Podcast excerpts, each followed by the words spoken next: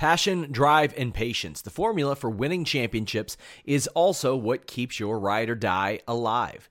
eBay Motors has everything you need to maintain your vehicle and level it up to peak performance. Superchargers, roof racks, exhaust kits, LED headlights, and more. Whether you're into speed, power, or style, eBay Motors has you covered.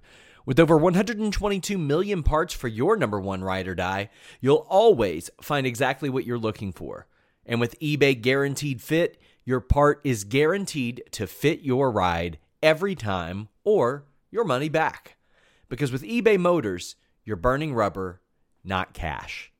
With all the parts you'll need at the prices you want, it's easy to make your car the MVP and bring home huge wins. Keep your ride or die alive at ebaymotors.com. Eligible items only. Exclusions apply. For the ones who work hard to ensure their crew can always go the extra mile, and the ones who get in early so everyone can go home on time, there's Grainger, offering professional-grade supplies backed by product experts so you can quickly and easily find what you need. Plus, you can count on access to a committed team ready to go the extra mile for you.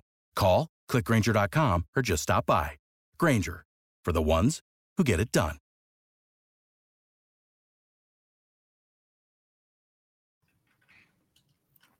Hello, and thank you so much for joining us for your SmackDown post show for January 5th of 2020 for the first SmackDown of the new year. You've got me, you've got Alex Cardoza, and just like the end of SmackDown, you got the Tribal Chief coming in here, all right, to ruin what was perfectly a good thing going. He's going to come in, he's going to disrupt everything, but before we start to ask Sean some questions and let him tell you about some news and some updates, we're going to ask you guys to leave a thumbs up on this video, please. We'll also ask you to get in your Super Chats and your Humper Chats at humperchats.com. And we'll ask you to subscribe to FightfulSelect.com, which Sean's going to tell you about some of the awesome news that already went up this week. We saw Deonna Purrazzo debut. Obviously, tons of Mercedes Monet updates going up there. We don't have anything concrete yet, despite what everybody loves to make up on the internet, and so much more. 2024, a huge contract year, as we know. Sean, I'm sick. You got a little throat thing going on. We're gonna make it through, though. We're gonna get there. How you doing tonight, dude? Doing all right. I said right before we went on the air, something just kind of popped in my throat. It's been sore for a few days, so we'll do this segment, and I'll see what the hell's wrong, but. Get your super chats in, get your humper chats in. I'm going to hang around here for a few minutes. But yeah, AOP returned tonight. We had reported a year ago that they were on WWE's radar. Well, it's a good thing they were because they were already signed at that point. And we were told and reported this on FightfulSelect.com that bringing in Paul Ellering was a very important part to them because they wanted to sort of pay him back for a lot of the things that he had done for them. And I mean, I think that's good on them. They, like I said, that WES show had them with some heat on them for how that all went down. And hopefully that's all good. Sir Brendo wanted my thoughts on this. Any thoughts on Taker's Patreon setup? I haven't watched it in about a month. I have enjoyed his shows. I wish there was a little more direction to them. But I do enjoy his shows. I think they're pretty good, honestly. Like his one man show is wonderful. It's really, really good. Like it's a phenomenal watch. I would encourage anybody to go there and check it out. But tonight also Vancouver, highest grossing WWE event ever in Vancouver. That was a good one. We also reported on Fightful Select ahead of the show that Tyler Bate was going to debut. At least those that I spoke to within WWE implied that we would see more of him in the future. I didn't get a straight yes or no regarding, is this a main roster call-up, anything like that. But I was told we would likely see more of him. Gable Steveson, Fightful Select, reported that he did a dark match ahead of SmackDown tonight. So I don't know how things will have changed under Triple H, but last year, when Cameron Grimes got called up, the way that I found out was that he worked a SmackDown dark match. And when I asked if he got called up, I was told, well, we don't have NXT talent on SmackDown dark matches. Gable is probably a different situation, though, a little bit of a different situation. Sure. So Tyler Bate, of course, being the surprise partner for Butch, formerly of British Strong Style, did some really, really great work under the NXT UK brands. I've gotten to see a lot of his work covering NXT, and he's a fantastic talent. Not a ton of reaction today. It was kind of a quiet crowd today. I think people probably warm up a little bit, and I thought commentary actually was great at putting over their history together, which was really refreshing to hear and see both in WWE and out. Oh, and Kate is gone. Big shocker. Big surprise. And 2024. Welcome to 2024. While Kate does such a thing, we'll tell you what Kate should be using. Hold on, wait, where is she? Is she here yet? There she is. Hey, what the heck, man? Still, wow. I was about to segue into a read to kill some time for you, but here you are. You're kicking me off when I get to talk about it. I can't even remember what you were talking about. My God. You were talking about commentary team, putting over the history between the two of them. I thought they did a really good job, and I love Tyler Bate, so I'm hoping he sticks around more.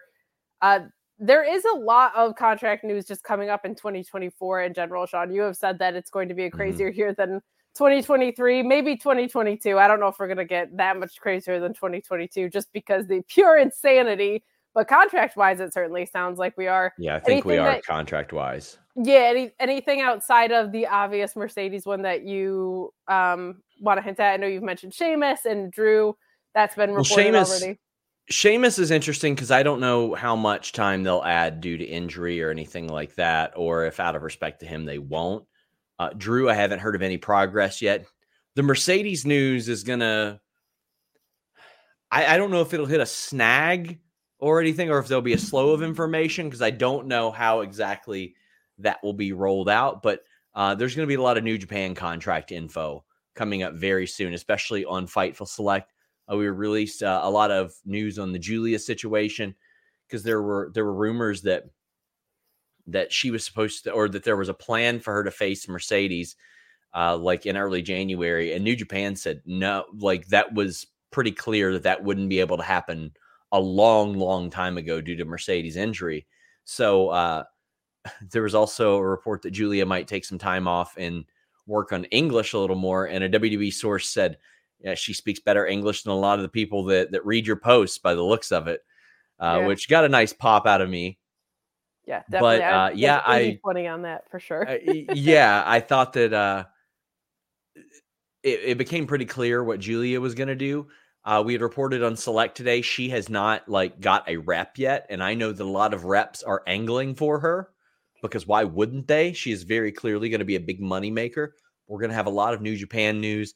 We are looking into the WWE and other companies in Japan news as well. But there's just so much going on. And I thought they did a really good job of pacing this show tonight with a top contender match, a return, a women's title match, a debut, and then another top contender match that led to a world title match at the Royal Rumble.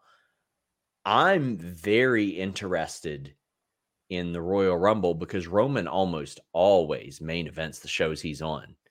And to me, I don't know how that match could main event over a men or women's Royal Rumble, at least at this stage. So I thought that was pretty well set up. I thought the wrestling was really good. I think Bailey Chelsea Green is the post-show dark match for those wondering. I know that Ivy Nile and Rhea were supposed to be around, so probably them as well.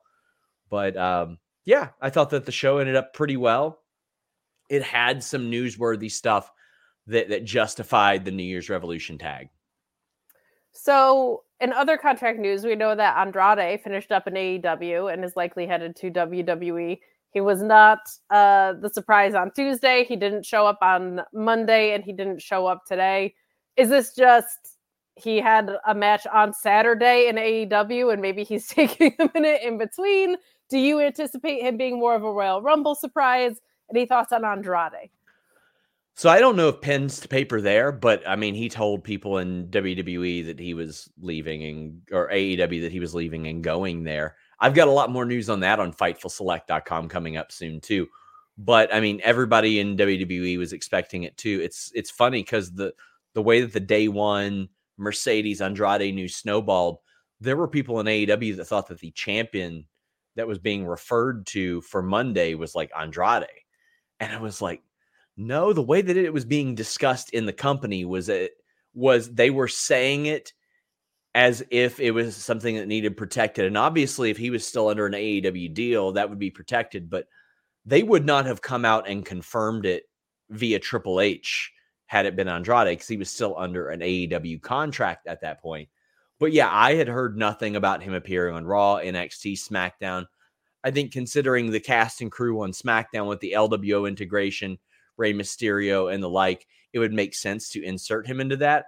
But also, they did that with Carlito, and he's just kind of been floating around and just existing out in the world for a little while. So I wouldn't mind them just making sure they got something for him to do. Also, I mean, guy's wife just had surgery, so sure, maybe he's taking care of her for a little while too. I would imagine that's something that you know is on their minds as well, because you know Charlotte is a big investment for them. Absolutely, and we've got a couple more super chats that we're going to get to in just a minute, but just for fun, let's create some clarity around here. Sean, I'm going to do some of the work for you, and you can just say, please. Yes, Kate, you got the timeline right on that one, or you can say, no, Kate, let me interject. All right, so you had Mercedes versus Willow Nightingale. Mercedes goes down with a serious ankle injury. Later in the summer, I believe around August, you had heard that there were talks between AEW and Mercedes Monet, and those plans fell apart. Triple H takes over full-time in WWE. You had also heard that there were talks between Mercedes Monet and WWE. And then very recently, you heard that those plans fell apart, and AEW re-engaged Mercedes Monet, and she's expected to go there. Expected to go there, meaning sounds like she's planning on going there, but you don't have confirmation that a contract was signed. And despite what everybody wants to think, self-included, you are not Miss Cleo, and you can't see into the future, yeah. So you don't know when a debut is expected. Does that timeline sound right? So, yeah, I mean, I don't know if she and AEW ever disengaged talks. I just know that the once working plans were no longer working plans. And, I mean, if New Japan is to be believed, well, she might not have even been able to do that anyway for a while. But WWE was quick to confirm that news to me, which led me to believe immediately, well, why would they tell me that? You know, for all the people that say, well, don't you think they just feed you BS? Well, there's also reasons that they're very forward about some information too. Like, I ain't new. This isn't new to me. Like, I've very clear that they did that for a reason. And contrary to what people think, it's not, they're trying to work you, Sean. That's just not the thing. She's not planned for the Rumble. She's not planned for WWE right now. And she's actively been in talks with AEW and expected to go there. Now, I hear the word imminently used a lot. WWE sources said that they believed she would sign somewhere or appear somewhere imminently. I don't know if she'd be able to. I don't know if that would be a thing. Like if she's, yeah, I don't know how she is physically. I'm not aware. I'm not her doctor or anything like that. But why aren't you her doctor? I should be. And it's so weird because I'll see people that'll almost try to bait me. They're like, oh, so you're saying 100%? Like, why do you think that like me magically saying that automatically makes her sign the contract or not? Like, that's just not the way that it works. And I'm really confused as to why people want irresponsibility. And I saw a lot of people say, well, you shouldn't report it till you know. Buddy, the best NBA reporter on the planet. Whoa, Shams. You saw even Chris Haynes. They have all used that terminology this week in reporting stories. So listen, she's expected to go there. That's the plan. Unless something big happens, it's AEW. That's the reality of the situation. And I know there was a report by Mike Johnson today that it sort of clouded up the timeline, but he outright said that his update was as of around Christmas week. Our update was right before New Year's. And then I followed up with WWE and they said, correct, nothing has changed. I understand there's a lot of people who don't know what they're talking about regarding the CM Punk situation, in which Punk and Triple H both confirmed our timeline of reporting. Reps didn't know. Talent didn't know. People in the company, board members of TKO did not know that. The most that we knew was a week beforehand, Triple H and CM Punk had a talk. And by Friday, if you go back and look at our FAQ, we were like, listen, he's trying to mend fences. It's not impossible. But then when he showed up, that's when we said, hey, old dude is backstage. They cleared out an area. So I think there's like a lot of people that think that for some reason, the relationship of WWE with media is like, oh, they're going to lie. They're going to work them type of thing.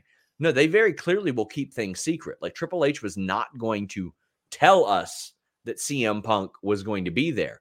But also, he's not going to tell media specifically he's not because, well, guess what happens when they want us to tweet about Money in the Bank or the on sale? We tell them to get fucked. That's just the nature of the situation. So this isn't a situation where WWE would be like, hey, we are not in talks with Mercedes. I know they were no longer in talks with Mercedes at that point. Right. That's... And they do have an interest in putting it out there so that their fans would know that they made an effort, right? That certainly makes a lot of sense.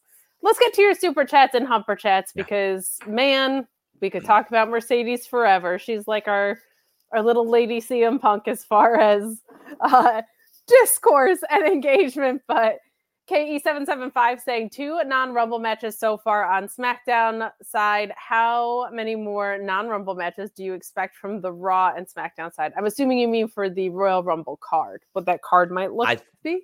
I think it'll be like a 5-match card per usual. Do you think we'll see the IC title on there? Maybe not. Gunther's the best, man. I want him on there. But I get it. 2 Rumble matches are long. Let's just hope that that they're good ones. Let's hope that they're good ones. Some more super chats and humper chats coming in from you guys. Thank you so much for the support. We appreciate it.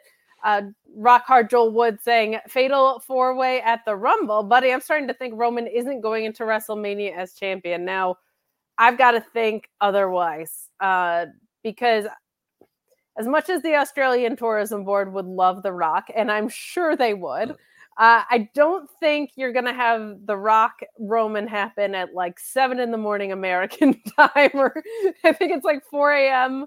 and 7 a.m. is when that pay-per-view was happening. But a fatal 4-way would be extremely protected. I just don't see one of those guys being the next title holder and Roman losing in that way. Any thoughts on the possibility of Roman losing before WrestleMania? If he did, it should be to Cody. Like, I don't get why anybody is saying, well, it should be Randy, and then Randy faces Cody.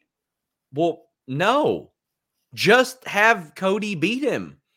That's it. Cody wins Money in the Bank. Cody beats Roman Reigns. There you go. If you have to do a situation where Roman Reigns loses the title, why would you have a transitional champion? I don't get it. Yeah, to end Roman's reign, that doesn't make a ton of sense for me. Will, always so generous to us, saying, guys, I don't know what unit's just 2024. 2024 is going to be as crazy as 2023 and 2022 were at least. But do you think we see Naomi in the Rumble? Sean, I know you had some news on that, I believe. Yeah, it was confirmed or backed up by Observer and PW Insider. She is expected to go to WWE. That is the working plan as of now. I don't know if she's finishing up this weekend or at another set of tapings, but she is expected to go there. I have heard the Royal Rumble tossed around, but I have to put the qualifier. You never know until it happens because people will get friggin' psychotic if you don't say that beforehand. Of course. And of course. Even if you do, they'll be like, oh, you're backtracking now, buddy. It's so weird being on here and not having read Fightful Select because I've been sick all week. Normally, I know what you have covered, and I've seen some things go up, but normally I'm more on top of it than this. Joel Wood also saying, within 2 years, I think the 2 biggest women's wrestlers in the business will be Julia and Jade Cargill. Now, there are a lot of wrestling stars right now that are women, and it's not like women's wrestling stars. And what's interesting right now is so much of the free agent market specifically is women's wrestlers. Mercedes, Julia, Trinity/Naomi, Camille. I think you're going to see a rise of a lot more. I have eyes on some international women that are just absolutely killing it. Stephanie Vacura, who's going to be at Battle in the Valley, Delta in Australia. There's so many incredible women's wrestlers right now on the free agent market. But do you remember a time when it was mostly a dominant women's free agent market? Because I don't remember it being like this, where the biggest names out there just happen to be women's wrestlers. No. And even then, like, Becky is up this year too. Like, there's so many big names. Absolutely. Yeah, I like your booking, but I don't see it happening. Cody wins Rumble, says he doesn't want to wait. Goes Cena 2008, and he uses his shot in Australia. I can't imagine them not doing it on their own biggest stage. Any thoughts on that? I would just assume him win Money in the Bank from Damian Priest and do it then. But it's a good problem for them to have, but it's still like, what the hell are you doing? Agreed. Kim Gray saying, did LA Knight get busted open hard way tonight? I was wondering this one myself. I assumed it because they don't usually do like gimmicky busted open stuff, but it was late enough in the night that they could probably get away with it. That's what I was told. I don't, I'm going to check in on it, but I was told he's all right as well. Good. That's the more important thing. Some more chats that came in. John Taylor saying, how was backstage reaction this Wednesday's Dynamite? Should we expect Dynamite to have more of that presentation going forward? Now, before I throw it over to you, Sean, I will say that on the media call before the pay-per-view this weekend, Tony Khan was really adamant about how well the C2 had performed, the Continental Classic had performed, and that sports-based presentation going forward. He had said that the experiment had kind of paid off and it worked, and that they would be kind of leading with that. I thought Wednesday was a really nice blend of kind of everything in that regard. Christian Cage doesn't feel sports-based, but people also need to realize that, like, sports-based doesn't mean sports Bible, right? Like, not everything has to feel like so super sportsy, but rooted kind of in that style as they started out with it. It feels like they might be returning to. Tony Khan has said as much, that we'll be getting more of that moving forward. Have you heard anything on that? I've not necessarily, no. Gotcha. All right. Got, I think, one or two more here. Unfortunately, Josh, you said another $2 for, excuse me, for your Trinity, Camille, Julia, Monet question. I didn't see that question, so apologies. But I'm going to assume it's where all of them might end up. I'm going to say Trinity back in WWE, Camille NXT, Julia in WWE, and Mercedes and AEW. Yep, I would completely agree with that. Awesome. Well, guys, Sean, that's what we have here. Anything that you want to leave us with? Fightful Select. We're going to have a lot of New Japan news this weekend, contract news as well, news from SmackDown, and hopefully my esophagus isn't completely ripped right now. Let's hope that to be the number one priority. Man, we are an injured little roster here at Fightful, but we're going to make it through. The Clark Connors news went up this week as well, speaking of New Japan news, so go check that out. He's a fantastic talent, and plenty more on the way from New Japan. Lot of free agency moving along in 2024. One last one for Bad Robot saying, before SRS goes, I'm curious who he thinks has the best drop toehold in the business. I'm going to say it's this indie guy named Sean Rossap. Unironically me. I'm not joking. I've got a great goddamn drop toe hold. It's beautiful. You maintain wrist control. You drag them down. Then when you land the drop toe hold, you can go into a hammer lock. You can put them in a straight jacket hold. You can do any number of things. Double wrist lock. You can grab a front chancery, or you can do this little pose and get them really pissed off at you. Sean, if you're going to give away that much information about how advantageous it is, save those for like the $20 super chats. But I got to agree. I saw Okada doing to Mikey Nichols at New Year's Dash. You know what Mikey Nichols did? Got out of it because Okada didn't maintain wrist control. So I think the only logical conclusion is that Sean's a better wrestler than Okada. You heard it here first. Yeah. That's my own personal scoop. I don't know. But Sean, thank you for joining us. Go rest your esophagus, please. And stay tuned to FightfulSelect.com. Hey, you guys want to talk about SmackDown? SmackDown was on tonight? SmackDown was on tonight. We are going to get into it. But before we do, Alex, barely got to say hi to you. How you doing over there? How was your holiday? I'm good, man. Holiday was great. Missed you, was it last week? No, the week before. Yeah. When I was with Alex last week, SmackDown decided to take a break on us, so they did. Had to just scamper around and figure out something to do. I know, it was weird. I just sat here at my desk for an hour and a half. Just like, where's Kate? When's she gonna come on here and ask me any questions? I was literally in this same stream. I used the same link. I was just sitting here, like, just sitting. I'll just wait. Waiting by the phone for me. I might as well clock in.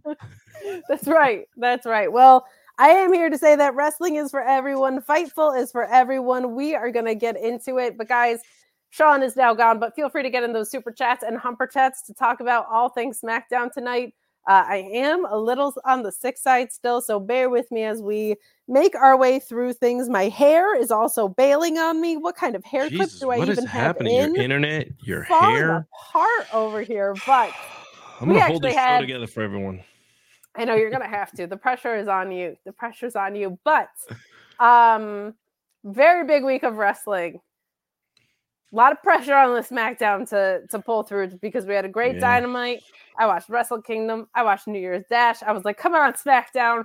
Close out the week strong. And I really, really thought that they did. I really, really liked what we got tonight. And part of it, we're going to talk about this opening match, but it was really in-ring focused. I am an in-ring gal. Like, that is for me. So to see these long matches with stakes, we got a really fun debut from one of my favorites. This was a very Kate-heavy episode of SmackDown. I thought it was really refreshing. The pacing was really good, which was nice to see. Didn't love how the main event ended, but other than that, I thought we had a nice little episode today. What did you think? I agree. Besides the crowd also kind of sitting on their hands a couple times where it just felt a little weird. Someone mentioned to me, it sounded like there was more white noise than there was audience participation, especially in the debuts. I was like thinking people were, I'm a big AOP fan, and I thought maybe others would too. But Jerry Lawler did name Canada Bizarro World, so if anyone remembers that far. But I think they did good. I thought it was a perfect episode to end the week. It did not feel rematchy, and it did not feel like I had to sit through something I didn't want to watch. And I will say, I feel like this is probably going to be the truest test of Triple H's booking, because I said it last time he took over. I was like, he gets a year to me to rearrange the pieces on his chessboard the way that he wants them and to pull that chessboard together, free agents, etc. Right? That's you got to give some realistic leadway. Then Vince took back over, so my timeline had to change. I feel like this is a good sample size of what we've gotten from Triple H. This is his first actual proper WrestleMania season that he's going to get to book something. So I'm looking forward to it. I feel like we're off and running to a good start. I feel like, and credit to SP3 from True Heel Heat, and who's often on here and saved my butt on the ROH SmackDown, or the ROH post show yesterday, rather, because I had to call out. He said it almost felt like Triple H had ideas of what he wanted to do at WrestleMania, and that he said to reverse engineer getting this stuff together. And I couldn't agree more with that. I really thought that was a pretty inspired way of thinking, because it did feel more like we were reverse engineering the endpoints. Now you throw CM Punk in the mix, things are looking a little different, but I am looking forward to it in general. So let's dive in. I will say, you and I are not really big Logan Paul fans. Oh, I'm sorry. We started off with the video recap of The Rock's return. Guess what, guys? The Rock is back. If you've been living under a Dwayne, The Rock is back. They show him pulling up in his SUV, and we get Roman Reigns stepping out of it, who's met by Kayla Braxton. There was a weird microphone glitch situation, so I'm not fully sure what she said, but Roman just laughed and walked away. I'm sure it was something like, your thoughts on The Rock saying that he wants to be at the head of the table, because that was what he did on Twitter. he just put out a laugh emoji, and I thought that was a really fun way to go about stuff. But diving into our first match, Logan Paul's on commentary. Excuse me. Objectively, even though you and I aren't fans, not his best work. He was way better on commentary last time he was on. There were some rough things on commentary tonight. Him saying Stone Cold called, he wants his finisher back. Like, nah, the fact that Stone Cold gave Kevin Owens his finisher is the coolest thing in the world. Sorry. And just the insults. It's just... They're very high school playgroundy, which I think is him trying to be a heel and get, like, under your skin with stuff. I know. But I more just roll my eyes at him being like, you're a Canadian and thought you could have my U.S. championship. Like, yeah. He did. He had the U.S. title in 2017. Like, yeah. So... just felt more like... And that he could have been doing that all on purpose. That could have been to make nerds like us be like, oh my God, like, do you not know anything about this industry? Very well could have been intentional. That kind of... When you need mealtime inspiration, it's worth shopping Kroger, where you'll find over 30,000 mouthwatering choices that excite your inner foodie. And no matter what tasty choice you make, you'll enjoy our everyday low prices, plus extra ways to save, like digital coupons worth over $600 each week. You can also save up to $1 off per gallon at the pump with fuel points. More savings and more inspiring flavors make shopping Kroger worth it every time. Kroger, fresh for everyone. Fuel restrictions apply. Save big on brunch for mom, all in the Kroger app. Get half gallons of delicious Kroger milk for $1.29 each. Then get flavorful Tyson natural boneless chicken breasts for $2.49 a pound, all with your card and a digital coupon. Shop these deals at your local Kroger, less than 5 miles away. Or tap the screen now to download the Kroger app to save big today. Kroger, fresh for everyone. Prices and product availability subject to change. Restrictions apply. See site for details. Stuff doesn't land with me. I just don't like it. But this match I thought was a heck of a lot of fun. It spanned over like 2 or 3 segments, I think. The finish I thought was great. You had Kevin Owens going for the stunner, but Escobar rolling Owens up for a 2 count and Owens saying, I gotta put this guy away if I'm gonna put him away after this match. Hits him with a super kick after a failed attempt, a pop-up power bomb, and then that stunner. What were your thoughts on this match? I'll tell you what, they brought it. It was very physical. It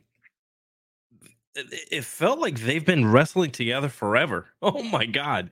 Some of these moves that they were doing to each other, the chemistry between them two is really, really good. And I hope that they revisit this again. Now, that's not to, I don't want what I'm about to say is not to take away from anyone that faces KO, but KO's good with almost everyone in the ring. I don't think I've ever seen a bad match with KO, but the match was just good. And you know me, Escobar. I'm an Escobar like mark, whatever the worst term that you can call me when it comes to wrestling, he played the role, like the way he sold for KO towards the end was just perfect. The match was just like I'm giving it like a 10 out of 10 because it wasn't even like you couldn't even tell there was any flaws or anything wrong. In the choreography between them. It was beautiful. It's like a back and forth dance with a story being told. We're going for this prize. Let's go out there and tell it. Cinema. Refreshingly, I feel like it was not cinema. Refreshingly, I felt like it felt like pro wrestling. But before the bell rings, you have Logan's music hit. He comes down. But you do have the LWO with Del Toro and Wilde running off Carrillo and Garza. Yes. So I also liked that because the interference was addressed and taken away very, very early. Yes. But what I love, and I think what you were kind of alluding to too, is part of the reason Kevin Owens is so good with everybody is he's just a master of making himself look good and the other person in the ring look good. And Santos Escobar also does not need that help. Oh so when he gets to let the training wheels off though in a match like this, it's a whole lot of fun. And there were some counters in here that I thought were awesome. Escobar setting up for that superplex, but Owens countering it into that package suplex of his own I thought was an awesome spot. Escobar doing things like landing that tope suicida and doing the pose was just fantastic. Love, love, love, love all of that. Really, really, really good stuff. And then Logan Paul coming on after, making some quips about being Canadian and the Canucks winning the Stanley Cup. And, of course, Owens knocking out Paul with a punch from that cast hand. Mm-hmm. A little less spoon feeding with the broken hand stuff today, which I appreciate because that gets really, really old when you have that going as a story through an entire tournament. But now it's just kind of something that he fights with, and I think it looks really cool when he knocks people out. I'm glad that commentary eased off. I thought commentary was great tonight, actually. There were a lot of points where Corey Graves stood out too, and he's not always the most for me, but at one point he was like, don't try this against Kevin Owens, and then Kevin Owens countered with that package suplex, and he's like, and that's why. I think that's the spot it was. So just good stuff all around. Agreed. Any thoughts on this U.S. title match? It was coming into the match, you just knew who was going to win. So for me, it's like, I think that, you know, Owens goes with it. I mean, at the end of the day, I don't see why they would even continue keeping this title on him, and it wouldn't make sense to me. I mean, this whole run didn't make sense to me. I understand why they did it, but as a wrestling fan, it wouldn't make sense for them to continue that and let Kevin Owens take this all the way into Mania, some high-profile match out there. You know, I was thinking that the play here was to go from Logan Paul to LA Knight because I thought the talk would be fantastic. But knowing we're getting this fatal four-way, it's really interesting because I think I was like, LA Knight versus Kevin Owens is its own awesome match with a lot of shit talking. So if they want to go that direction, I think that's the way to go. And LA Knight, these two guys are going to get cheered no matter what. So LA Knight could come in as the bastard child, making fun of him in his way, right? Not like a kid way, like the Paul brother does, but more of a adult style, like verbal lashing, you know, onto Kevin Owens. But we'll see. I mean, it'll be cool. Even if it's a transitional run where he only keeps this title for X amount of time and you bring LA Knight into the mix of things for WrestleMania, that's still pretty cool to me. I mean, let him go back and forth, man. Agreed. I think that could be a lot of fun. And that's also the value of Kevin Owens. Like, you could strap him up for a year, you could strap him up for 2 weeks, and I feel like he's going to give you something really, really valuable. Will saying, I think this will be a big thing for Triple H, how to get WWE fans to enjoy in-ring work outside of Vince, who don't care about in-ring work. Right. We're going to talk about that with Tyler Bate in a second here. But before we do, we've got some more stuff to talk about. Where do we go? Lashley and the Street Profits. All right. I'll just say it up front, okay? Bobby Lashley. I've been asking for a suit for months, okay? A year. Probably a year at this point. It's been a long time I've been asking for a suit from Bobby Lashley because he looks great, and he always looks great, and the Street Profits always look great in these suits, and I know they have extra ones lying around, so all I want is a suit. And I thought, you know what? He's a heel. He's not going to send me a suit. But now he's a face. Excuse me. Inexplicably a face, okay? And he still hasn't sent me a suit. Now he's literally a good guy. Still, with these incredible suits. I'm sick out here, okay? I'm doing post shows. Still under the weather, okay?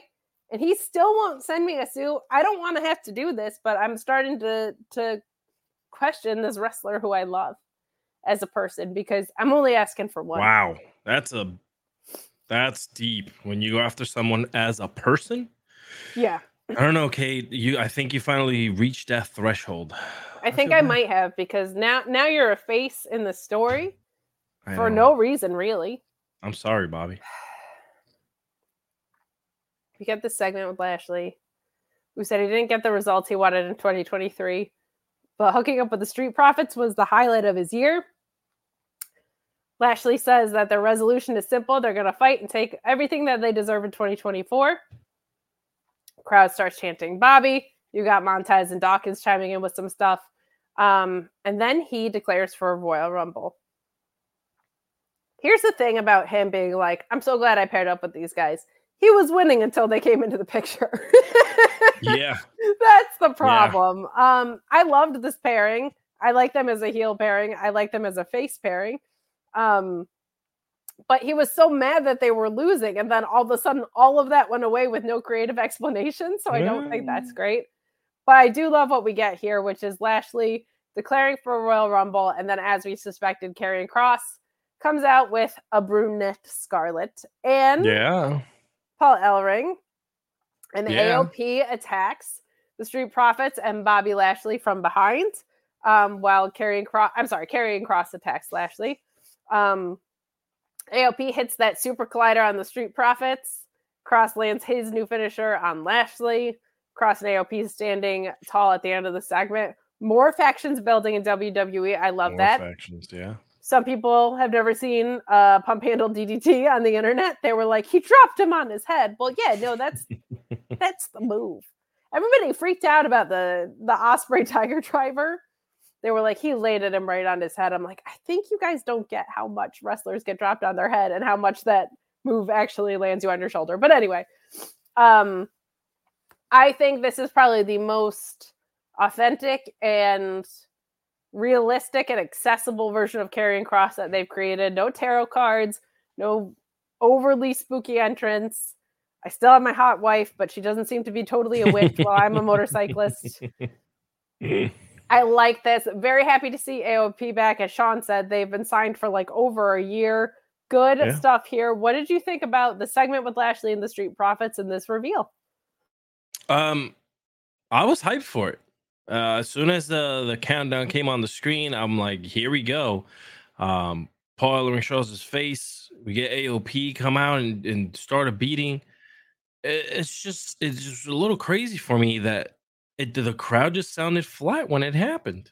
It wasn't a mic situation, because for the later matches, like the women's matches, you can clearly hear them. When Roman came out of the vehicle, there was a lot of times during the Santos match you can hear them loud and clear.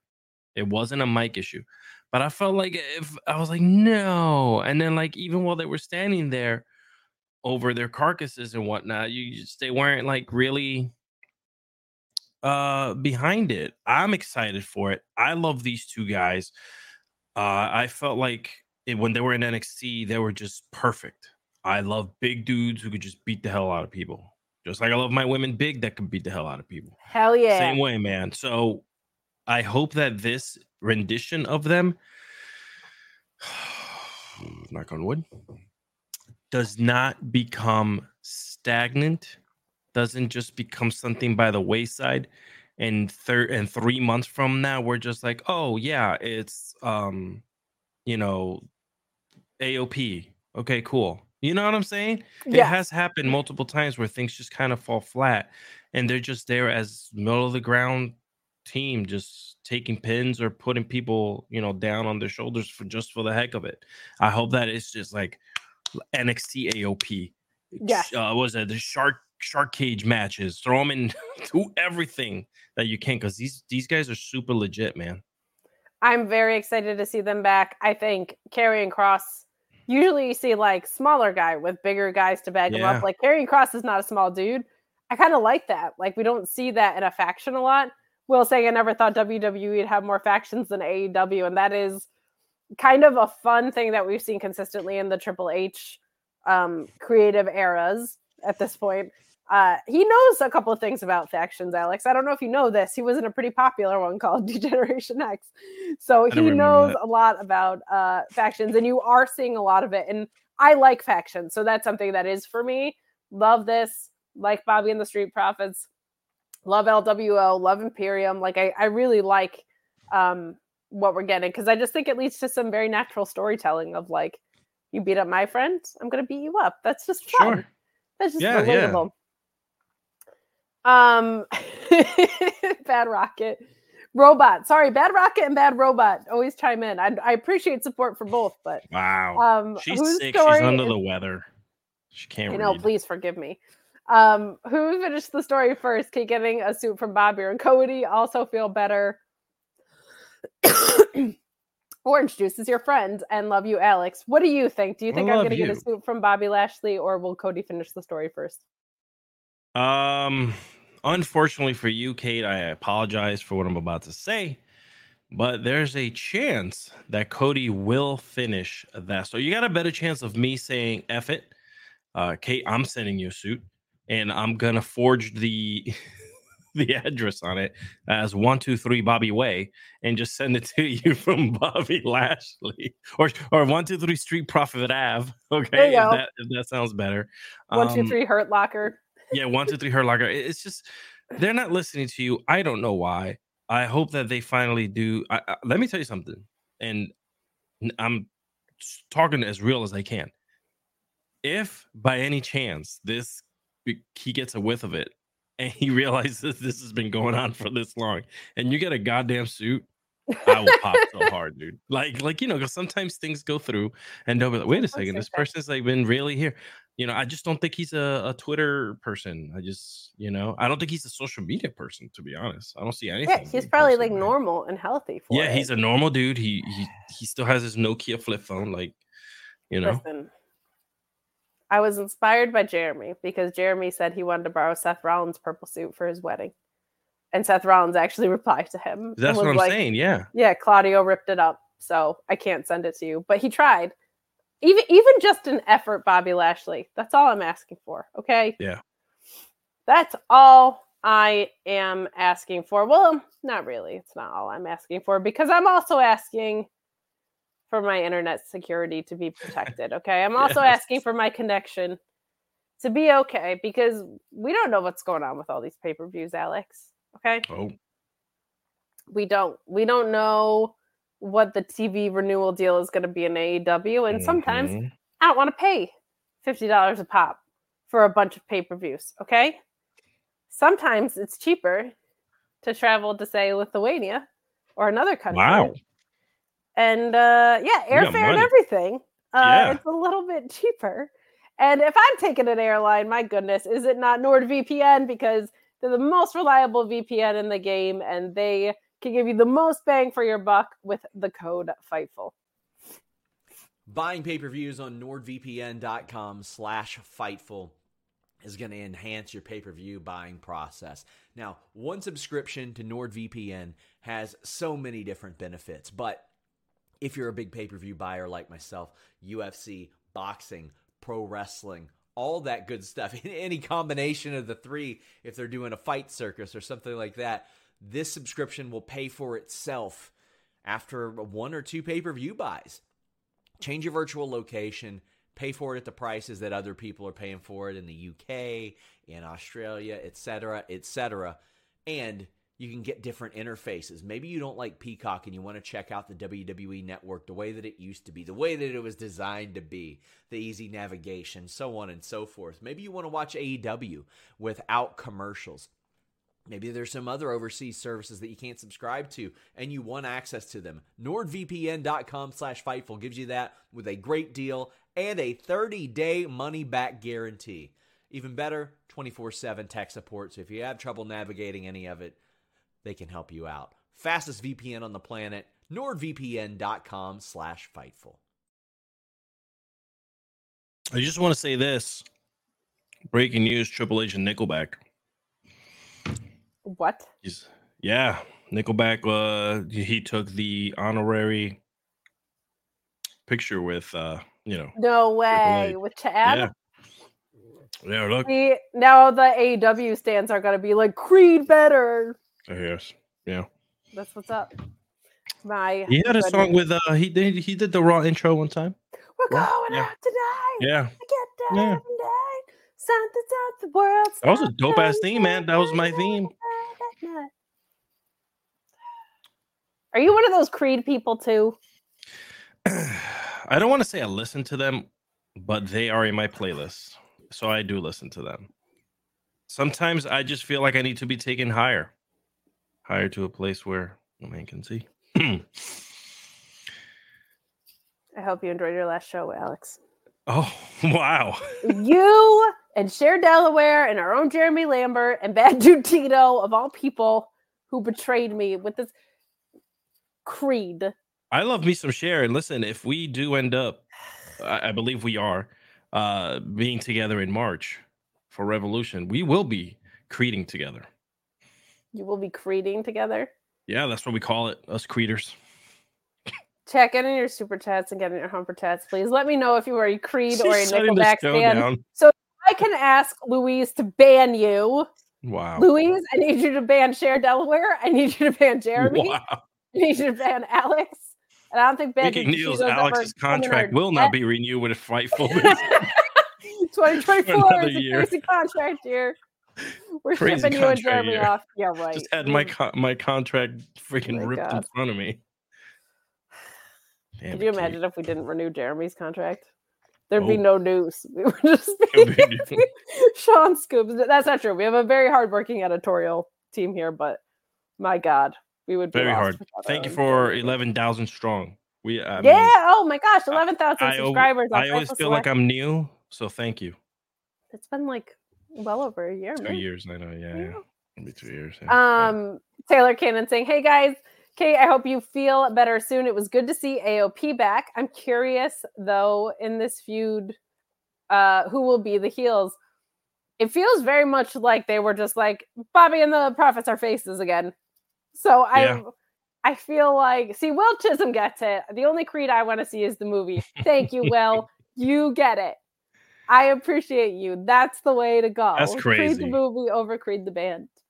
Go on a very long rant about how that era of rock killed grunge, which was my favorite thing in the whole world. But instead, that's crazy. We're gonna talk some wrestling. Do you feel the same that Lashley and Prophet seem to be leaning face? And man, bringing back AOP as face is well tempting and sounds fun. I think you got to go Cross AOP as the heels here.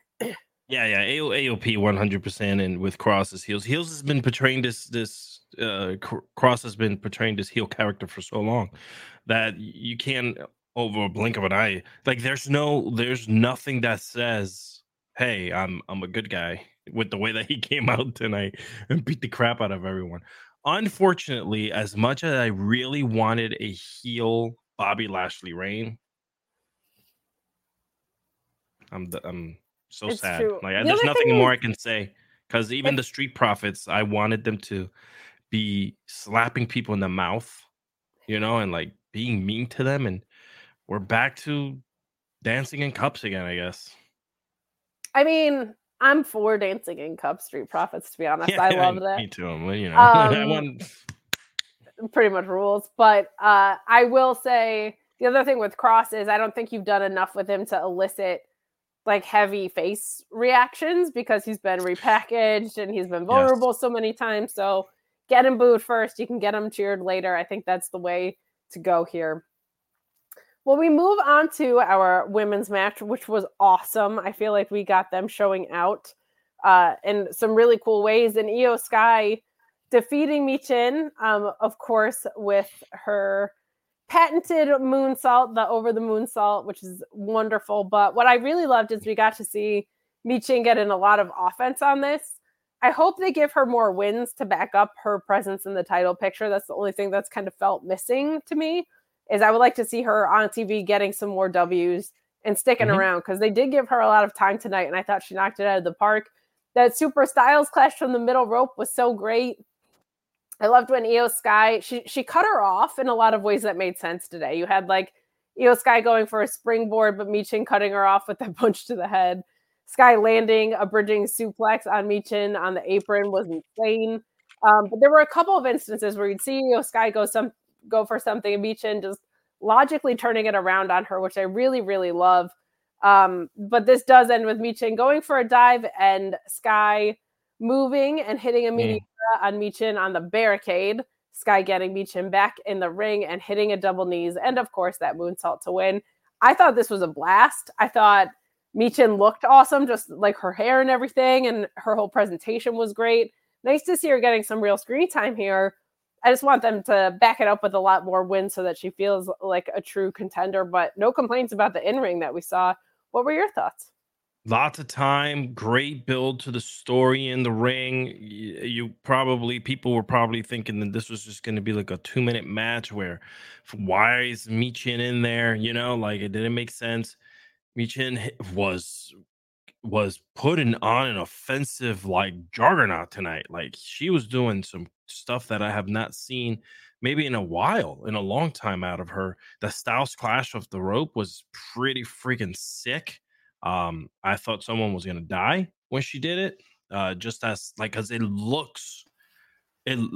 in disbelief. It looks like you just broke this person's face, chest and ribs, and they're gone.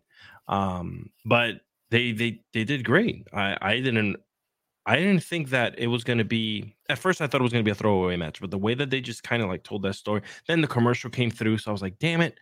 You know what I'm saying? Like, so I was just like, but as soon as that commercial was over, I was in. Like I really was taken away and just went right into the match. And again, this is another one that you just kind of knew. That you kind of know that Michin's not gonna win, but it came close. And when you're in disbelief and you're watching a really good match between two really good professionals like they were, I was just like, anything can go in this one. Agreed. H-Hawk said you can't push anyone. Here's the thing. Push everyone. I don't care. You can push more than one match a night. You can do multiple women's matches a night. And I got to say, I was asking about that. They do on Raw. Like almost the entire women's locker room is used on Raw. So I'm not asking for her to be pushed to the moon. I'm just saying get her some TV wins so that spots like this are a little bit more viable. Will saying Io versus Mia was great. That Styles clash, though, and Io winning clean was great. Yes, I appreciated that there was no interference on this so much. Any thoughts on that? No, I mean, not really. I'm kind of just like, I don't, it's weird, that whole group, like what they're doing. I'm waiting for the other shoe to fall. Is that how to say it? Yeah. The other shoe to drop. Yeah. Or fall. The other shoe to drop. Yeah. With that whole thing. I will say if, they did have plans for Mercedes to come in and they did fall apart, maybe they are re-engineering things a little bit. Yeah. Here.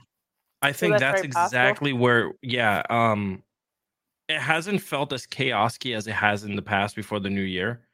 It hasn't felt like that rift hasn't been there in the last couple of weeks. So I wonder if maybe that was, again, reverse engineering, you know, like, okay, we're going to have to chop this apart while we go through this now. Creative plans change all the time. Bad Robot saying, it's okay, Alex. One day, Kate will embrace Creed. Yes. With arms wide open. No, I will not. Wide open. I listened to this once before. Oh, my goodness. Might have come back to work too soon, guys. Should I? I have contacts in the business. I'm Sam Cardozo, the contact guy. Wow, Cardozo, the contact. You know, perhaps maybe we can have, you know, a little intro done by Creed for us here on Friday nights. Nope. It'll never get played. So what a waste of money. Wow. I was paying for it. If you have a performance that's not taking anybody higher. If you're not delivering, BlueChew.com code FIFO. Is your sex life stuck in developmental? Well, get ready for a call-up with BlueChew.com and the code FIFL. Same active ingredients as Viagra and Cialis, but how about this? No awkward in-person visits, no trips to the pharmacy. It ships straight to your door in a discreet package. But let me tell you, your package is not going to be discreet when you use Blue Chew and the code FIGHTFUL. Helps to give you that confidence, that performance to take you straight to the main event, if you know what I'm saying. When approved online by one of our physicians, it just arrives straight to your door. You're not going to have people nosing around with what you're doing. And right now, you get your first shipment free when you use the code FIGHTFUL. Go straight to the top. You know what I mean. memorable performance, high spot, you know, whatever other innuendos you can think of, BlueChew.com and the code FIGHTFUL.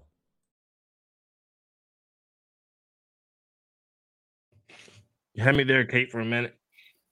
That's my sacrifice. Okay. That's a song title by them, too. That's, I know what I'm doing over here. Just because I like Creed doesn't mean I don't know their catalog. Unfortunately, brutal. Mia needs to not land on that face during a suicide dive. Yeah, that was rough. Yo. For real. Excuse me. Goodness gracious. I was doing so good today. Meet Normus asking, sup, Minion 690069 and other Alex. Glad you're feeling better. How was SmackDown tonight? How was SmackDown, Alex? Well, I missed it. I didn't watch any of it tonight, so I wouldn't know. I'm just here because I'm contractually obligated to be here every Friday night week. Well, now, your analysis of it is not very sound then. By the way, there was a move that I believe Meechin took on the apron that looked nasty too, man. The women put on a clinic tonight, man. I was really excited to see that match and just the way it came out.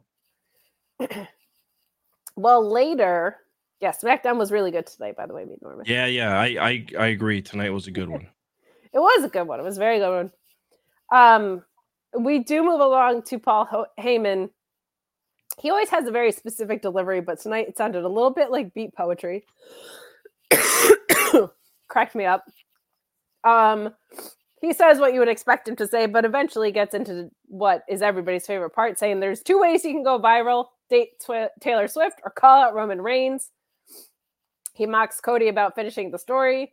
Says Cena's coming after him. Punk's coming after him. Everybody's coming after Roman Reigns because it's the best way.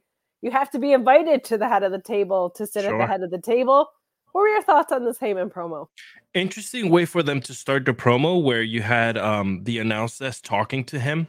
It wasn't an interviewer in the back, which was really cool to see. Whether they pre-taped this before and they kind of just tossed it up to him that way, or if this was live, it was really cool. I like the way that they did that. I'm a filmmaker, so I like little things like that. And I've worked on television, so it's really cool to see little production tidbits like that. I like the way he named everyone. By the way, welcome back, CM Punk. That was really cool. Like, just kind of like, hey, I acknowledge you. I know you're here. I'm waiting to see how much of Paul Heyman is going to be around as now the bloodline. We're starting to see, we're actually starting to see the end. Not hopefully, but the end of what's soon to be the reign of Roman Reigns. See what I did there? The reign of Roman Reigns. I'm freaking professional. So hopefully, by the way, do you want to get some water maybe to help or no? Are you okay? Your eyes are watering up and I don't like that. You know what? I just keep coughing. You know what? Yeah, you rant. What else do we have to talk about? Yeah. You just rant about Roman Reigns. Yeah, you know what? I'll talk with the crowd here, with everyone here in the chat. What did everyone think? What is everyone's pick? Do you guys think in the chat here while you're here with me? And Kate goes to get some water. Now we know later on in the night that we have, and we'll talk about it. You know, they announced the 4-way. It's all over the internet right now. Do you guys have any predictions on the chat real quick while we wait for Kate of what could happen in this 4-way? Because I have my thoughts and I am crazy. Wait, Kate didn't have water? No, I know. Heyman also has a mean shooting star press. Kate, I told Kate to get water, man. She didn't listen to me. LA Knight definitely in that pain. Yes. No, you think Roman's going to keep it? Oh, man, that's going to be crazy. And we'll talk about that later as well. Like, one, you know, that little tidbit with Paul Heyman getting told, hey, congrats, it's going to be a 4-way. LA Knight wins. Wow. So we got a lot of AJ's not winning this. Okay, so New York Jets fanboy says he looks like it this way. I don't know, man. I don't know. I think Orton was... I 100% think that Orton... I think Orton is being set up to be the man. My thought process is that Orton might be the one, and they're making it a four-way so that you can protect someone like a Roman. And she's back. Rambled off a little bit there. We kind of got a little bit ahead, but I just figured I'd just talk a little bit about what the audience here thought about the whole situation. I have my water. With Mr. Romano Reigns and being thrown into the mix now with that four-way that we'll get to a little bit later. So we will get to that a little bit later. But first, we've got Tyler Bate debuting. Yeah. Made me very, very happy to see against Pretty Deadly. That theme goes so hard. You called it, by the way, 2 weeks ago. I did. There is no helping me. Not even this water. I know, but it's better to have it than, you know, choke and die. I thought this was super fun for him to come back. I think having British Strong Style united on the main roster is awesome. I said it earlier, but commentary putting over their history working together in the UK, yes, both as a tag team and against each other, I thought was really great. Tyler Bate, a little more in Tekker World, a little more one of mine. But I loved Bate getting the hot tag in this and cleaning house, European uppercuts, and standing shooting star presses from the same guy is pretty cool stuff. They had that double T move, and Prince broke it up for the pin attempt, but really, really fun stuff here. Ultimately, you have Tyler Bate winning with that Tyler Driver 97. You don't know Tyler Bate, you can expect a lot more of what you saw tonight. He's a really incredible combination of offense that is explosive, like that standing shooting star press, and being able to do really technical things like the holds, more of that European style that I love so much. And that's also, by the way, if you're not as familiar, what Pete Dunne or Butch is capable of. We just have seen him working to one specific archetype for so long that getting to see these guys bust out really explosive and fun offense, but combined with that grounded pro wrestling technical stuff that I love so much, was very happy to see this in play today. Very happy for Tyler Bate as well. He is someone who has worked his ass off his entire career. Hugely fundamental in the NXT UK brand. Doing really great work in the NXT brand, but never with really like a super clear path. He was doing some really fun stuff. He gave Braun Breaker one of his best, if not his best match on during his reign. But he just always does incredible, incredible work. They work together so well as a tag team. Pretty Deadly, always fun dance opponents. So fun, so silly. But really impressed with what commentary did to go out of their way to tell you who these guys are. The live crowd didn't pop for it, but I think once you get a little more familiar with Tyler Bate, you're going to be happy. What did you think? I thought it was, you called it, first of all, so congrats on that. You should get a suit for that. Secondly, again, another time that the crowd was like, oh, yay, but kind of just like fell flat. I was happy to see them there. And it's just like, I was really happy to know that he's up on the main roster. I don't, you know, and Sean alluded to it. We don't know if this means that, you know, has a spot or not or whatever, but the obvious call would be, hey, the Brawling Brutes kind of fell apart. So let's kind of like remove that out of the title for now and bring these two back and put them together.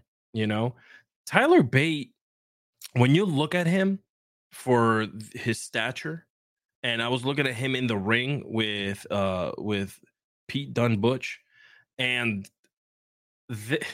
they are definitely Triple H era wrestlers, because there was no way in hell that Vinnie Mac would have had those two wrestlers in there. Don't you mean no chance? Yeah, there would have been no chance in hell. Yeah, that's where you get paid the big bucks. You know what I'm saying? That you would see those two guys giving a pin to Pretty Deadly. Pretty Deadly seems like a team that Vinnie Mac would love all day and night. And they should, because they rule too. I love them too, yes. But just, you know, Tyler got the pin, which it was the right call. And I'm with it, man. I hope that they bring these two together and let them go. I mean, you got a huge tag team division now. And but I mean, put them up against AOP. We love those, you know, David versus Goliath matches. Let them fight.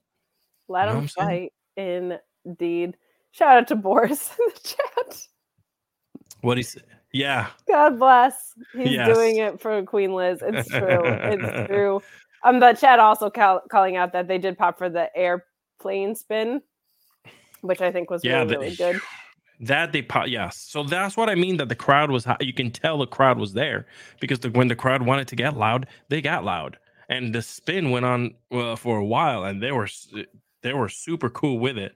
I mean, they were getting up off their chairs and giving them a standing ovation over it. You know, where Pete Dunne was losing it on the freaking corner. You just see him going crazy, hair flying everywhere. Pretty cool visual to see these guys out there just doing their thing, man. The English don't do tall, they do mighty. Well, if there's anything I know about the mighty, it's that the mighty don't kneel. But I will say, he wrestles bigger than his size, for sure. Yes. He really, really does. He wrestles up. Ryan Ben saying, hear that Mason and Mansoor interviews. I feel for Tyler. Oh, hearing the Mason and Mansoor interviews, you feel for Tyler. Mason and Mansoor, I gotta say, obviously we had Mansoor on Sour Graps and he was just the best. They have been some of the most, and I feel like a lot of people in their position have had so much grace around their release and have so much gratitude for their time there, but have been expressive in the challenges that they faced. And I just, I have so much respect for people who are able to show that much gratitude in such a challenging situation. Mansoor had his first singles match, I think, tonight at an independent show, and I just wish those guys the best. But yeah, there's a lot of people that have spoken to the creative challenges of the end of the Vince McMahon era, for sure. They do so with an incredible amount of grace, though, and I always appreciate that. 2 LT Colonel Photo saying, damn it, Kate, I thought you fixed my account, shattered my dreams. And whoa, wait a second. Let me help you with that. Hold on while you cough there. Being in the military and all. Second Lieutenant Colonel Photo. Excuse me. Sorry.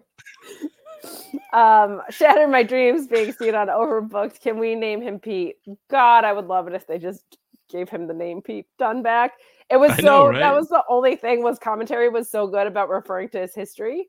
And then they just, oh good, Alex is coming in to complain about something, which means I won't have to talk. They were so good about referring to their history, but hearing them be like, Butch and Tyler Bate, I was like, he was Pete Dunne back then. I know. Don't you start with me. Don't change history. So we did have a backstage as well with the Damage Control gals. We had Io Sky being shown walking backstage and Damage Control congratulating her. Bailey said she's seen greatness in everyone this whole time. Io's era will never end.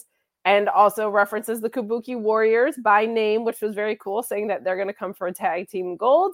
And they say that Bailey is going to enter the Royal Rumble, which Bianca Belair takes exception to. She comes into frame here. Says Bailey's not going to win the Royal Rumble because she's going to win the Royal Rumble and she's going to get her title back herself.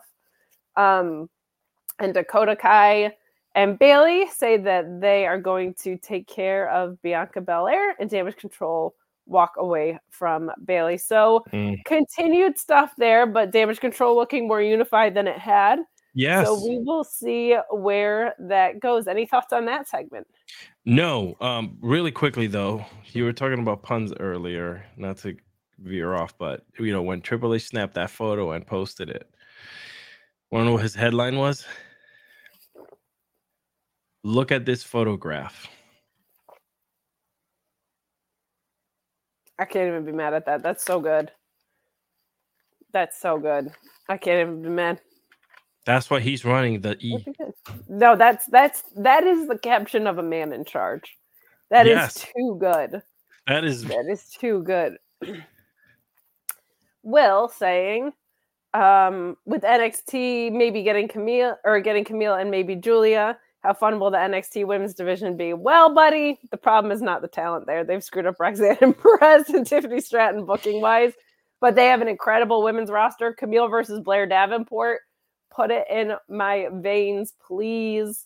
Guys, don't speculate, please, and say that people are definitely signed to places where they're not, because then I have to time out you, and then I feel mean. Do it. Also, I'm pretty sure you're wrong. We're moving on to the main event, which is good because My voice is not great. Oh, I'm sorry. There was one more segment that I did want to talk about, which I really liked, with Ashanti the Adonis. Yeah. He's backstage in Nick Aldis' office.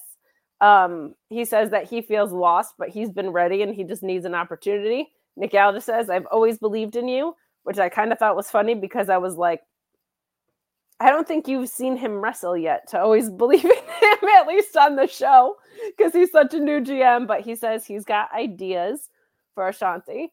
And I say, good for you, because I like it when people feel bad for me and hand me things. You should all feel bad for me and just give me stuff. I prefer, rather than being like, you know what, I'm not going to be in self-pity, but I'm ready and I'm here for it. Just give me stuff. I'm built different, I guess. Yeah, I'll send you something. I'll figure it out. Just send me chats right now. Don't even say anything. Just send us money. Like, I just want stuff for no reason. Okay? How do I put this check through the thing here? That's it. Thank you. Yes. That's all I want. Oh, look. See, now, what a gentleman Boris is. You read my chats. Thank you. I got to contribute. See, that's what I'm talking about. I like this first one, but I'm not going to repeat it. There was one before that I popped, and I wasn't gonna. Oh, I saw it. Yeah, I'm not gonna. I was trying not to no sell, so I drank water. No. that popped me too. But yeah, we can't read that one. But it was good. No. Yeah. Not so bad at the time out, Louise, but just a little too cheeky to read on here. Yeah, it was just cheeky. Yeah, cheeky. So we move on to our main event, which, of course, is the triple threat. We know Roman is around, and we know that triple threats are no DQ. So let me tell you guys, how do you think this one's going to end? Oh, my goodness. I was shocked that it ended the way it did, by the way. I know. Who would have thought in a triple threat where there is no DQ that the bloodline would interfere in such a match? Who would have thought? And what's a bummer is it was a great match. Yeah. I think it was handwriting was on the wall, because I think they want to do this 4-pack so that all these people that feel very strong right now can continue to feel very strong. But it would have just been nice if they could have just had some sort of finish here. Tons of fun spots. I'm not going to name that many of them because I can't talk. But we had a really fun Styles clash in here that Orton broke up. We had that crazy RKO spot right toward the end. And we had an awesome, phenomenal forearm on Orton, and Styles actually hit it. But the pin attempt went down, and LA Knight pulled the referee to the outside to break everything up. Next, you have Roman Reigns' music hitting. And so, of course, everybody's distracted. And the bloodline comes up, and they, you're not going to believe this, interfere in the match. And they, you're not going to believe this, wreak havoc on everything that's happening. Is that what happened? I took a break. So did they, man. So did they. It's Colo ramming. Now, I will say, as far as interference match beatdowns go, this one looks pretty good. Like, Solo Sikoa rammed the ring steps into Orton's head. You had Reigns powerbombing Styles. And I tweeted right as this was happening. I was like, Nick Aldis, you're right there. Why don't you do something about it, dummy? And he does. He does. He says to Paul Heyman, why don't you go ahead and tell your boy Roman Reigns that this is now a fatal four-way at Royal Rumble, which I love. I love that Nick Aldis is not getting taken over by Roman Reigns, because why should he? But some typical but good stuff from Roman Reigns here. He spears Orton. We see that Solo Sikoa hits that Samoan spike on Orton. They really did a lot of damage here, but ultimately it backfires because there's going to be a fatal four-way against Roman Reigns. Guess what's going to happen during the fatal four-way? The bloodline's going to interfere. I just have this feeling that that's what's going to happen at Royal Rumble. But I appreciated, it was such a good match, and it was so much fun to watch, and then to have it end like this sucks. But I do appreciate that this time around it was for a reason. Like, it is heading into Royal Rumble, and it is an easy way to get to a fatal four-way, and Nick Aldis doing something about it is a different thing, right? So I appreciated that about it for sure, but Just not for me. I like wins and losses. The rest of this episode was so clean and nice. What did you think about our main event before Alex Pulaski comes in here and rants with us? I thought it was fine. I thought I you know, you were gonna have you can't have Roman Reigns in the episode and just be backstage or whatever the case may be. You know what I'm saying? You knew something was going to happen sooner than later. The beatdown was awesome. I do feel like he needs to kind of like start setting some type of power move, kind of show his dominance before being finally dethroned. Because that's this is his last ditch effort in a movie. In the movie world, you call it the third act. Something happens and changes. This is where he's starting to show his power, his dominance. This is his team, but you know that it's about to be taken down sooner than later. Love the fact that the Nick Aldis and Paul Heyman interaction happened outside of the ring with no microphones, only with the camera mic. I thought that was how the kids call it, cinema. You know, where you didn't need the clunkiness of having to pick up a mic and announce it to the freaking crowd. You know, you kind of just, hey, you know. And he has such presence when he was talking to Paul Heyman. Yes. You know, Aldis kind of just like, you're not going to F around with me. He kind of like tapped him. Don't touch me. Oh, okay. Hold on. Don't go anywhere. I love that. And told him in front of the camera mic what was going to happen. And left them with the reaction while freaking the teams inside the ring beating the crap out of everyone. Still chaos. Yes. Like, yeah. And he's sitting there going, oh my God, what just happened? Well, calling out exactly what you did, Paul Heyman telling Nick, don't touch him, like a child, made me laugh so hard. And then he continued to welcome to being a woman. Alex Pulaski joins us. Kylie saying, hi, hope y'all are well. Hanging in there, Kylie, doing my best over here. Thank you so much for the well wishes and always being so supportive. And we did have one chat that I missed earlier. That is not what Alex is here to complain about, I don't think, because it said Bruiserweights for life, baby. More, please. # we love Kate. Thank you, Josh. I appreciate it. And totally with you. Keep those Bruiserweights forever. Alex, I'm going to actually, let's just read this final super chat real quick. The Mayor Pete saying, get well soon, everyone. Any word on Pete Dunne getting his name back? Nope, I'll complain about it every week until he does, though. And the Sheamus injury update. That I don't know, but Fightful Select may have information on. That is something that could potentially affect his contract. He is someone that's due up in 2024, but they might add time for injury. So keep tuned to Fightful Select for that. Usually if it's like just injury stuff, Sean doesn't paywall it. He'll tell you up front and then add details behind the paywall because that's just kind of gross to do with injury stuff. But as far as it affecting the contract and stuff. And I want to add one last thing to that. It's that now that they sold to TKO, this is no longer a one person saying, yeah, let's add time, or a one person saying, no, let's cut them with the 90-day. It's no longer one person deciding. They have to go to hierarchy, and the hierarchy is going to look at, talk to their legal, talk to the HR, talk to like millions of people are going to sit there, look at this and say, this is what's going to happen. So this is why these contracts, and it's so weird from what I've learned, is these contract situation in 2024 is so much different than in the past. We would hear that wrestlers just signed right back up like this before, but now they have to go through this, you know, roll call of people, especially new people, because people have been getting let go at the office. So and just there's another player in town, right? We're seeing ramifications of that all across the board, which is good. Yes. This is why competition is good. But Alex Pulaski is always here to tell us what isn't good. Alex, how you doing? I'm good. You know how it works. SmackDown was pretty well close to as good as SmackDown can get until the very end, which means it was a bad episode. That's how it works with me. I can't. For those unfamiliar, if one thing sucks, then everything sucks. It's a beautiful way to live, honestly. It's a curse that I have to bear. But I will say, I will ask you both a question.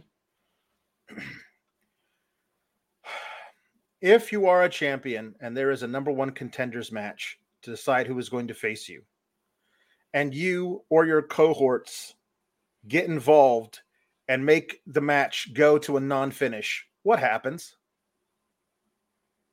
I'm assuming nothing or exactly what happened. Everybody who's already in the match gets put into a match with you.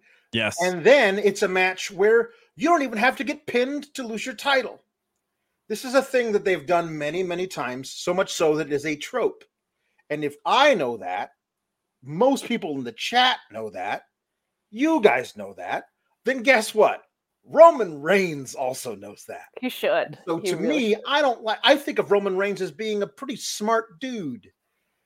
And I don't like that he's such a dum-dum that he thinks, I know what I'll do.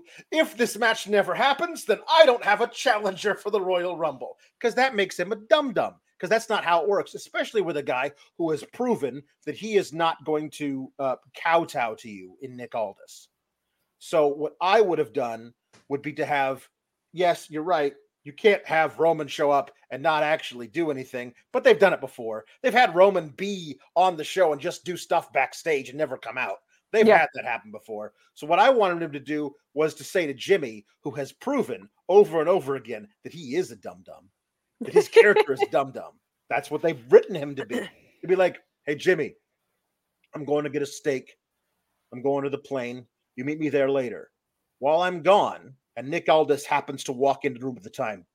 While I'm gone, you make sure the thing we don't want to happen doesn't happen. You got me? And then Jimmy's like, yeet.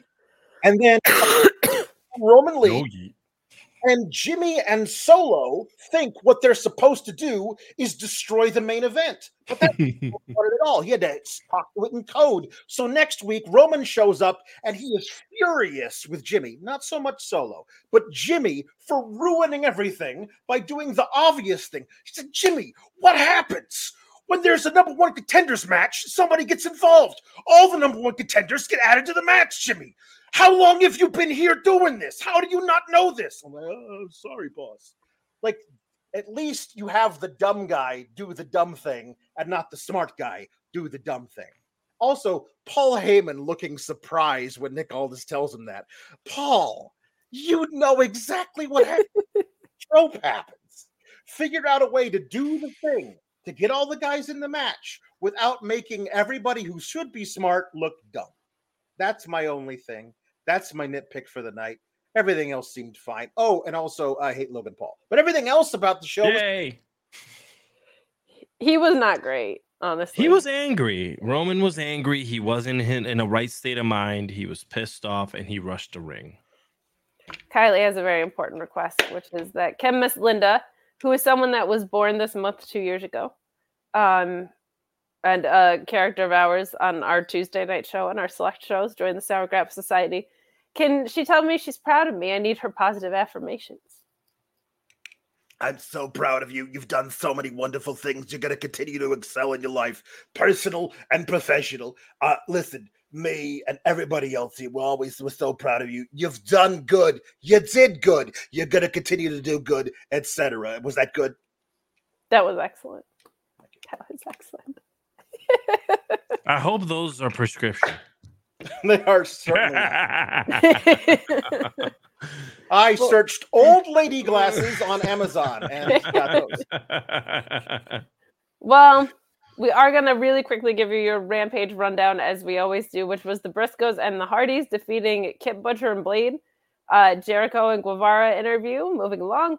The Not Jericho Appreciation Society minus Daniel Garcia interviewed before Harley Cameron interrupted and flirted with Parker. Yeah, I see what they're doing. Statlander and Willow defeating Kennedy Hardcastle and Notorious Mimi, who's from my neck of the woods. Very good. Stokely did the ring announcing, and it was a listen, according to Luis. The Hardys gifting Private Party their ring-worn T-shirts, and they agree to part ways. Sheeta defeats Anna Jay. Lethal and Jeff Jarrett have heated words backstage. Oh, that's nice. Team TNA maybe dying out. That wouldn't be bad. A video package from the Patriarchy, which is probably reason enough to watch Rampage alone. And your ROH Pure title, Wheeler Yuta defeating Commander with a ground hammerlock. Wow. Pure matches rule. I'm a nerd. Stop it. Commander got to the ropes, but he'd already used all three of them.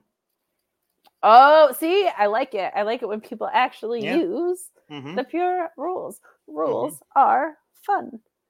But guys, I don't have anything left to say, which is convenient because I don't have much of a voice anymore.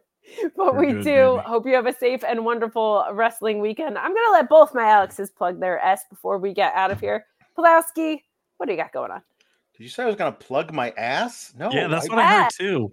Oh, S. Oh, S, of course, stands for stuff. Okay. I got the spicy link ready. Tomorrow, I'll do a collision review. Maybe one of these people will be on it with me. Monday, we'll talk about whatever's happened. CM Punk is back.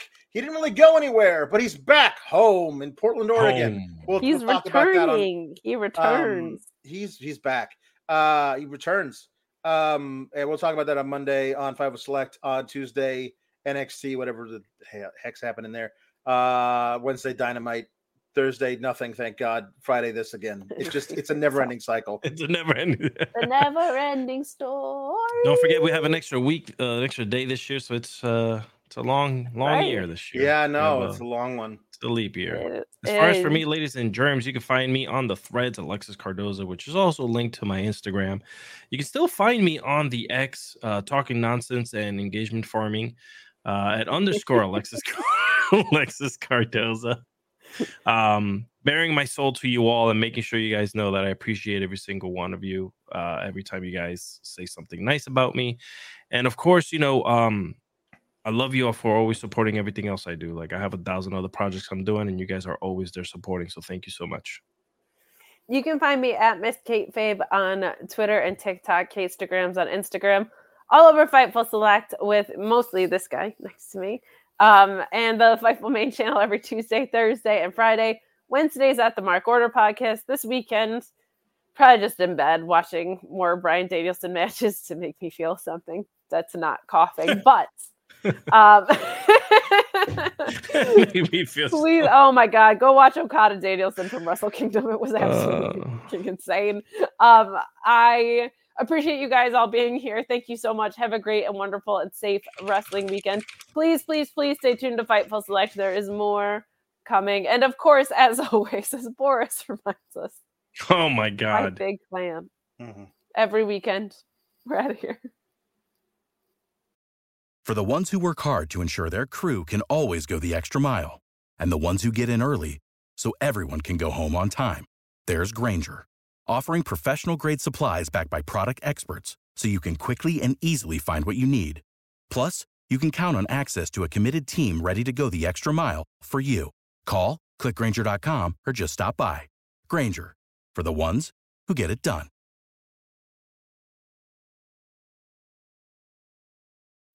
When you need mealtime inspiration, it's worth shopping Kroger, where you'll find over 30,000 mouthwatering choices that excite your inner foodie. And no matter what tasty choice you make, you'll enjoy our everyday low prices, plus extra ways to save, like digital coupons worth over $600 each week. You can also save up to $1 off per gallon at the pump with fuel points. More savings and more inspiring flavors make shopping Kroger worth it every time. Kroger, fresh for everyone. Fuel restrictions apply.